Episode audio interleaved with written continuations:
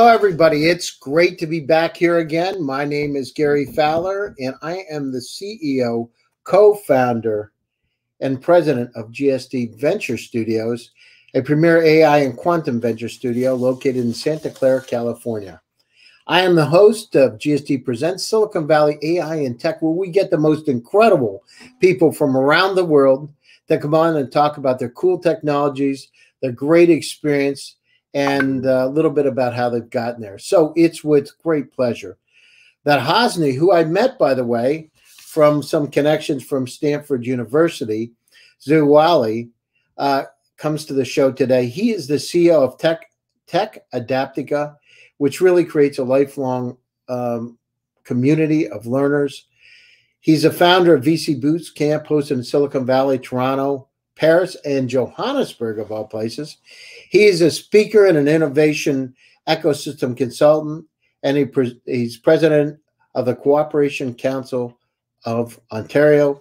He is a consultant to the Stanford University Graduate School of Business and deeply involved in the uh, lead program there. So it's with great pleasure that I bring Hosni on board.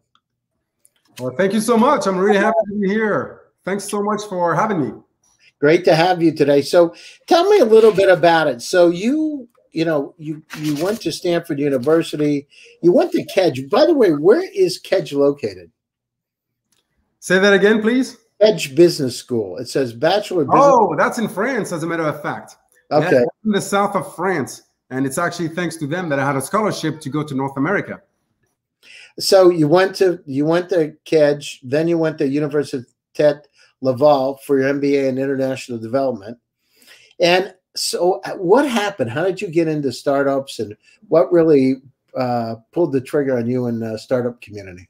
No, it's actually a funny story because um, when I had that scholarship from, so initially from Africa, go to France, scholarship in France to go to North America, September 11 happened. And nobody comes in, nobody goes out. I was supposed to go to the States. And then I fell back on Canada, you know, mm-hmm which I discovered an amazing country, by the way. And after that, I had to quickly evolve within um, this new ecosystem of business, tech, startups. So I had to really familiarize myself. And one of the first job that I found was actually uh, being a teacher. So I became a teacher for kindergarten, grade one, grade two, grade six, grade seven.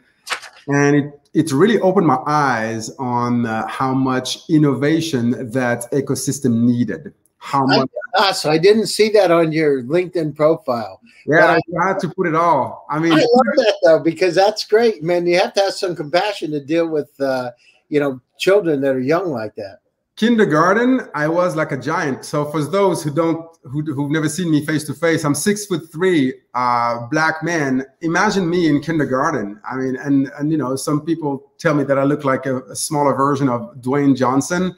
So you know there you go. I'm a giant in that kindergarten uh, classroom. It was hilarious, but it, it, showed me a lot of things about education that really needed we needed to approach it. You know, we've been talking about education for you know the 21st century century education for the past 20 years, but it hasn't really changed much. But okay, so you did that. How long did you do that? How long you were teaching? Uh, uh, I did that. I did that for four years while opening a company called Voila Learning at that time and a non-for-profit. So I was never into like jumping directly into the startup world. I wanted to keep some kind of revenue, you know, with the salary and keep learning into this, you know, about this this ecosystem called education.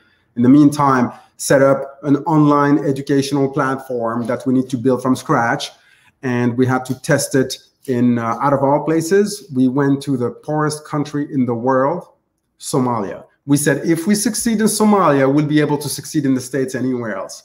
Okay, so how in the world do you go to Somalia? You're not from Somalia. Where are you originally from? No, I'm actually from North Africa. Very different than Somalia. Um, so I had to go. So I have three passports. I have an African passport, Tunisian, a French passport, and a Canadian passport. And when you go to Somalia, you try to put your French passport and your Canadian passport on the side. You know, so I was traveling with my Tunisian passport, which was a kind of a, a friendly country, a friendly approach.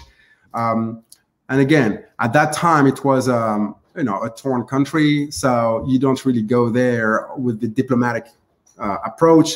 I remember French ambassador and Canadian ambassador said, if anything happens to you over there, you're on your own. So I stayed there for two months trying to. it's, it's true. That's not a good send off, is it? I know, I know. They said, oh, we can come and get. Don't know anything about it, right? And I was like, don't worry, it's fine. So I went there and um, I remember, and I was like, be smart about it. You're not going to go through the um, diplomatic channel. I partnered actually, and I made friends with uh, a chief of a tribe who said, hey, you'll be under my protection. You'll be basically within our tribe name. Everything was so cool, so chill.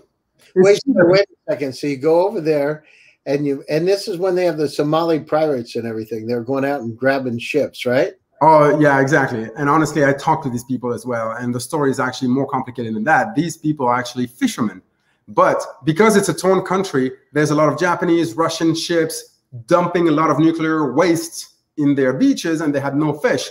So they see these big ships, you know, passing by, no fish, nothing to eat. Let's hijack them. But that's a total different topic. Oh my God, that's unbelievable. Oh yeah, yeah, they are fishermen. the Somalian pirates. Yeah, you're talking to them. How were they when you were dealing with them, Hans?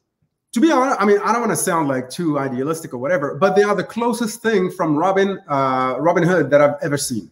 First of all, when they get a ransom of two million dollars, they can't put it in Switzerland. They can't put it in the USA. They don't have a connection. They don't have the network. They don't have the knowledge. They are fishermen. What do they do? They share it with everybody around. So they are loved over there. Not only these big ships don't dump their, you know, their nuclear waste on the beaches of Somalia, but on top of that, these guys are actually getting the ransom and sharing with everybody just to make people's life a little bit more bearable. So yeah, everyone's um, oppressor is someone else freedom fighter. You would see them coming out of these high speed boats, right? Boarding these ships and taking them over, right? Yeah, absolutely. Now you see, you know, we all seen Captain Phillips, you know, and all looks like very dramatic like that. But at the end of the day, we're talking about people who have a lot of kids who have nothing to eat anymore. Mm-hmm. So, you know, and you have extreme wealth passing by at the horizon day in day out you know so Boy, that's amazing. Was it dangerous for you? Actually no. If i followed the diplomatic um, uh, you know approach it would have been very dangerous for sure. Never stayed at a hotel always stayed with the tribe. Um, protected played soccer with the kids. There's a lot of videos actually online about it you know national news was talking about it. But it was really funny because even on the way there it was a different experience. So i flew from toronto to paris on Air France. Great plane, nice. Air France all the way to Dubai. Great plane. In Dubai, this, oh, sorry, Abu Dhabi. In Abu Dhabi, they sent us to Terminal 2. Terminal 2, it's basically the terminal for all the dodgy countries Afghanistan, Somalia, name it. They're all there. So all of a sudden, you go from Abu Dhabi, super rich, to Terminal 2, what is going on? Like this is a taste of second world, second world, a third world country. And then I had a little bit of a doubt when I saw, you know, these old planes that are a little bit leaned, you know, like this, like 90. Yeah, yeah, yeah, yeah, yeah. Because no painting. Exactly, no paint on the on the plane. I saw the pilot in shorts smoking right next to the plane. He was Russian. He took a ladder and he got in his plane on the ladder. I was like, what is going on? What's happening? we eventually had to be escorted to the to the you know to the to the plane. We went to the plane, and I swear to God, the the chairs were actually screwed. You know, uh, it wasn't the original chairs of the plane. There was a guy near the exit uh, door holding the exit door. I was like, why are you holding it? He's like, oh no, don't worry, it's fine, you know. And he takes a cigarette and starts smoking inside the plane. And I was like, what is going on? you know? So on the way there, they prepare you for a different world, you know. And um, but uh, either way, at the end, honestly, it was very interesting because what we've done is we actually set up a system. I negotiated internet with local providers, tablets with India, and we hooked teachers from France, North America to teach these kids um, different numeracy and literacy. And we said, if we make it happen there, we can make it happen everywhere. This, that was like 10 years ago. So, Haas, how did you decide? I mean, so what did you say to yourself? How did you come up and say, I just want to go to Somalia? You know what I mean? Or why didn't you say North Korea or some other place? You know, why did you? How did they come up? I mean, I, made some research, Gary. You know, I made some research, and um, at the time, uh, the UN was uh, naming Somalia "Hell on Earth" for kids from zero to twelve years old. Mm-hmm. So like, you gotta go there. You got you. You can't leave this planet, this Earth, without knowing what it is to grow up in Somalia. Yeah. So, I mean dude i mean when i saw you know in one of the poorest country in the world i saw a beggar who is the poorest person in a poorest country in the world. Before that you don't know what's really an unbearable life. I stopped to see that beggar. It was a lady you know she was all covered and she had the baby in her hands and there was actually some kind of cloth right next to her so I was surprised. I was like, what's in the closet? Is that a cat or what is it? So she said, oh no. She takes it. It was another baby face down on the sand. And she said, what? She says, here, take him. Until you live that, you don't understand what is desperation, what desperation is. And then you start understanding why terrorism, why violence, why piracy. Now you start understanding those things. Yeah, no, I got it. That's that's amazing. And and so what's important for those people? You know, so you're you're dealing with and living with them. What was the most important thing? If you could say three, you know, things that you saw that you don't see in Canada or, or the US, what do what do you see that's that's different? And I don't mean about just being poor, but how do they act towards one another and what do they care about? What's important for them?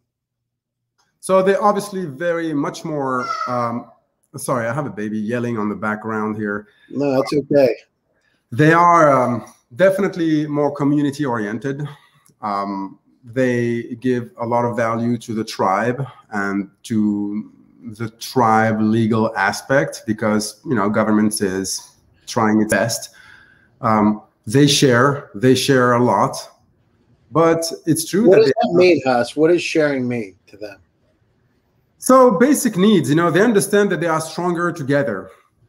But again, they do that with their own understanding of life because they don't have um, there's some kind of a there's some kind of a cultural social misery. Why? Because since birth you know they don't have access to the outside world really. It's almost like a little bit north korea. It would be the same kind of thing. It's kind of under, it's kind of hard to understand that there's a world out there and things are not necessarily how the religious leader has been talking about. I mean, when I came and I was like, hey guys, so I'm half Muslim, half Jewish. They've never seen a Jewish guy before.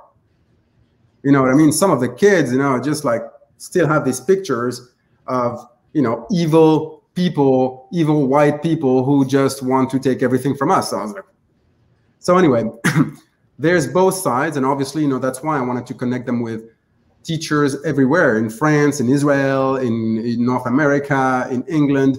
And you know the beauty of things is when you see students from a jewish school in canada helping students from a muslim school in somalia now you understand the power of education and how did it work? How did they help each other? What did they do? What did the students in Canada do? So that was 10 years ago. So we were using some kind of a Skype type of thing.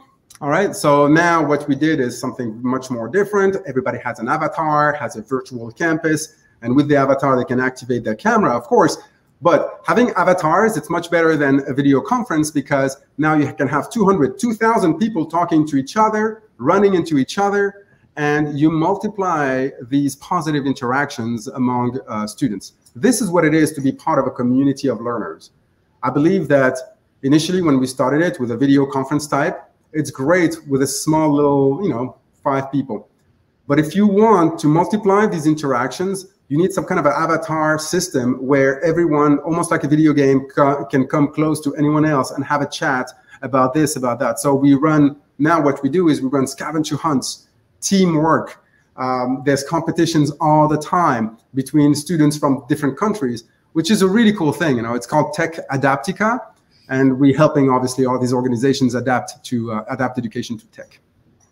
And yeah, it's interesting. So how did they help? So what grade were the kids in in Canada, and what grade were the kids in students in Somalia? And how did well, give me an example? What did they do that help each other? So we basically go to schools that already exist and we give them tablets and we tell them, hey, you're responsible of the tablets. And by the way, we've done that in Somalia, but we've done that in Ghana, we've done that in Haiti, we've done that in Nicaragua. So we've tried different uh, aspects of it, but there's some correlation between all these countries. So we need a school in-house or, or in school in the country that are actually gonna we're gonna trust them with the tablets, with the internet connections, and so on and so forth. Okay. Once we do that, the students go to school, and instead of having only one teacher, they're gonna have different teachers for different students.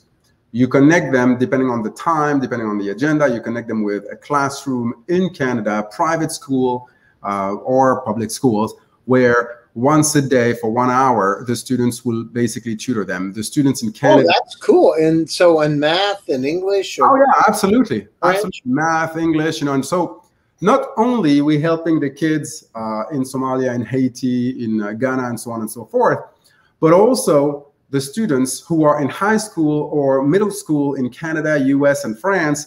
Actually, uh, they have their community hours um, signed through that. So that's why they were also doing it because they're like, hey, this is so cool. I met this kid, you know, called Mohammed in Somalia. I taught him how to do fractions, and I got all my community hours through that. And I think the so this obviously was a very small pilot project that we multiplied in different countries, as I said, Haiti, Nicaragua, and so on and so forth. But that really showed us the way for the future of education. Education in the future, we need to create community of learners if you don't create community of learners, you create pockets of isolation. And that's what the biggest problem of online education right now is the isolation. We need to eliminate the distance in distance learning. And that's why we think that we found the right uh, approach with this avatar-based virtual campus. No, that's cool. I, I just, it's amazing. So you're half Jewish and half Muslim. You're the first person I've ever met that's ever said that. I, don't know anybody. I mean, that's amazing. And, and, to be honest, my son is in a Catholic school. Just to tell you. Cool. And so, how is it? You know, my uh, grandmother's from North Africa, by the way. Oh, so she's uh, Egyptian, uh-huh. but uh, and my grandfather's Greek, so I know a little bit about it. But it's like it's fascinating, you know. And so, which world do you live in? Haas, which where where are you at any one point in time? Do you consider yourself Muslim, Jewish? You consider yourself a mixture? What what do you consider yourself? Well, you can't help. You can't ask me to choose between my mom and my dad, right? Yeah, so. no, it's just interesting, you know. I suspect, depending on the community you're in, you know, it's it's fascinating actually. That, I mean, to be honest, I believe that I, t- I tell you one thing very quickly. You know, one day I was a little bit lost identity wise in that matter because you never Muslim enough for the Muslims, you never French enough for the French, you never this enough for that for that. So I went to south of France in a monastery just to camp, you know, and there's an island, there's only one monastery with 30 monks who sing Gregorian uh, chants. And I go in, and once I went in, there's one table, two chairs, and a beautiful ray of light that passes through. There's an Italian monk who passes by and he says, What can you do? What can I do for you, my son? I recognize his Italian accent. He was speaking French. And I told him, well, Israel, Palestine, this, that, you know, what is this hell? And I was going with Rwanda, genocide, and all that stuff.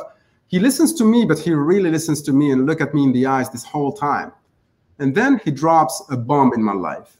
He says, You see, my son, a tree that falls will always make more noise than a forest that grows. Mm-hmm. He stands up and he leaves. I was dumb at that time. I didn't really get it. It didn't really sink in. But I stayed free. Oh, that's great. I love that, man. That's and then I decided, I decided that yes, I can focus on that tree that falls, that makes a lot of noise, or that entire forest that grows. Yeah, no, that's right. So for me, Catholic, Christian, Muslim, Jew, we are humans. We have a lot of work to do, not only for only humans, but all the beings. You know, the, we're mistreating um, Earth, we're mistreating animals, we're mistreating a lot of things around us. I believe that education is rooted in the change. We need to set up the 21st century education and provide great education to as many people as possible if we want to have these great changes in the future. Yeah, no, I agree. By the way, somebody just said that your statement was profound, the uh, monk statement. So we got some uh, comments from the audience. Uh, so it's it's great. Okay, let's go down through. So tell me a little bit about Tech Adaptica. I know you you showed me a presentation some time ago. Tell me a little bit about that, and then I want to talk about some of the stuff you're doing at Stanford. And and uh, but tell let's talk about Tech Adaptica. Yeah. So for Tech Adaptica, we wanted to reinvent human interactions online. Video conferencing is great, but video conferencing most of the time, like right now, we have a lot of um, a lot of a um, big audience, but the audience, I, I, I'm not speaking with them, I'm speaking at them. And this is the biggest problem of online education. There's a lot of isolation. What we wanted to do is to create a virtual reality campus, almost like a real campus, like a real conference, where everyone has an avatar and can use their microphone to talk to anyone else. You can click on any avatar, see what they look like, activate your video. But by multiplying these uh, opportunities for interactions, you you you really um, promote what's missing in online education, which is collaborative learning. Mm-hmm. Most of the time, teachers are just speaking at people, and there's no interactions within the audience. What we wanted to do is actually create this collaborative learning and bring it to online education, and that's why our motto is we eliminate distance in the distance learning. Um, so yeah, this virtual campus is a huge hit. You can imagine, thanks to or because of uh, COVID 19. A lot of universities had to shut their doors from one day to another, and it forced them to um, execute on what they've been talking about for the past 20 years 21st century education. That's the biggest problem. We've been talking about 21st century education for over 20 years, and it took us a COVID 19 crisis to move us forward. And I can tell you that the big winners of, of, of this COVID crisis will be education worldwide. Because if you can provide a collaborative learning tool that help organizations, universities provide the best quality education to as many people as possible, especially on phones, you change the world. 41% of Africans are under the age of 15 today. 41%. That represents 800 million students. Yeah, and there's 1.3 billion people. So it's a huge, huge community. What about so how do they do it though, Huss? I mean, here's the thing: you need to have a computer, right? So you yeah. go, you did this thing in Somalia, but what about, you know? So we we work in Kenya, we work in um, Ghana, Zambia, Johannesburg. I mean, all over um, Lagos. So what do you, what do you do? How do you get the you know one thing you need to have something in your hand, right? Part of it is or a, a smartphone at least what do you how do you do that because it's got to be a you know double-edged sword right you got to have the technology to make it work so the big chunk of our work right now because we set up the technology we set up the organization it's you know viable operationally and financially which is great the big chunk of our work is to actually provide a solution for mobile the reason why mobile is because not everybody will have a computer in the future but everybody has a smartphone and you can see a lot of things happening in Africa and South America where payments are being done online through smartphone. They're using it a lot. 5G multiplied with uh, the processing power of, of cell phone or smartphones that will play in our favor in the next five years. So this is the key, the name of the game. The name of the game is to make uh, our technology as light as possible and suited for mobile. Now, once we do that, we are basically the technology and the design firm that help organizations, universities, colleges all around the world provide best quality education to as many people out there. Through our platform, you create communities, massive communities of learners where people can learn. And we inspire a lot uh, with gaming and dopamine, um, but we use it this dopamine loop system we use it for education as opposed to use it to you know to get people hooked on candy crush mm-hmm. so this is where we are and i think we're on the right path for that uh, tech adaptica is um, is doing is doing really good uh, we won many prizes and um, and yeah we had over three million dollars on um, on prizes and grants which really made us uh, delay that fundraising phase where we need to leave uh, any equity. Wow, that's That's fantastic. So, and how is it now? How's your uh, monthly recurring revenue? How's business? It's actually going really well. Uh, right now, it's actually going really well. I know we are about to sign massive clients. So, initially, we built this not necessarily for COVID. Initially, we built this to counter the impact of artificial intelligence on the job market. I explain mm-hmm. myself.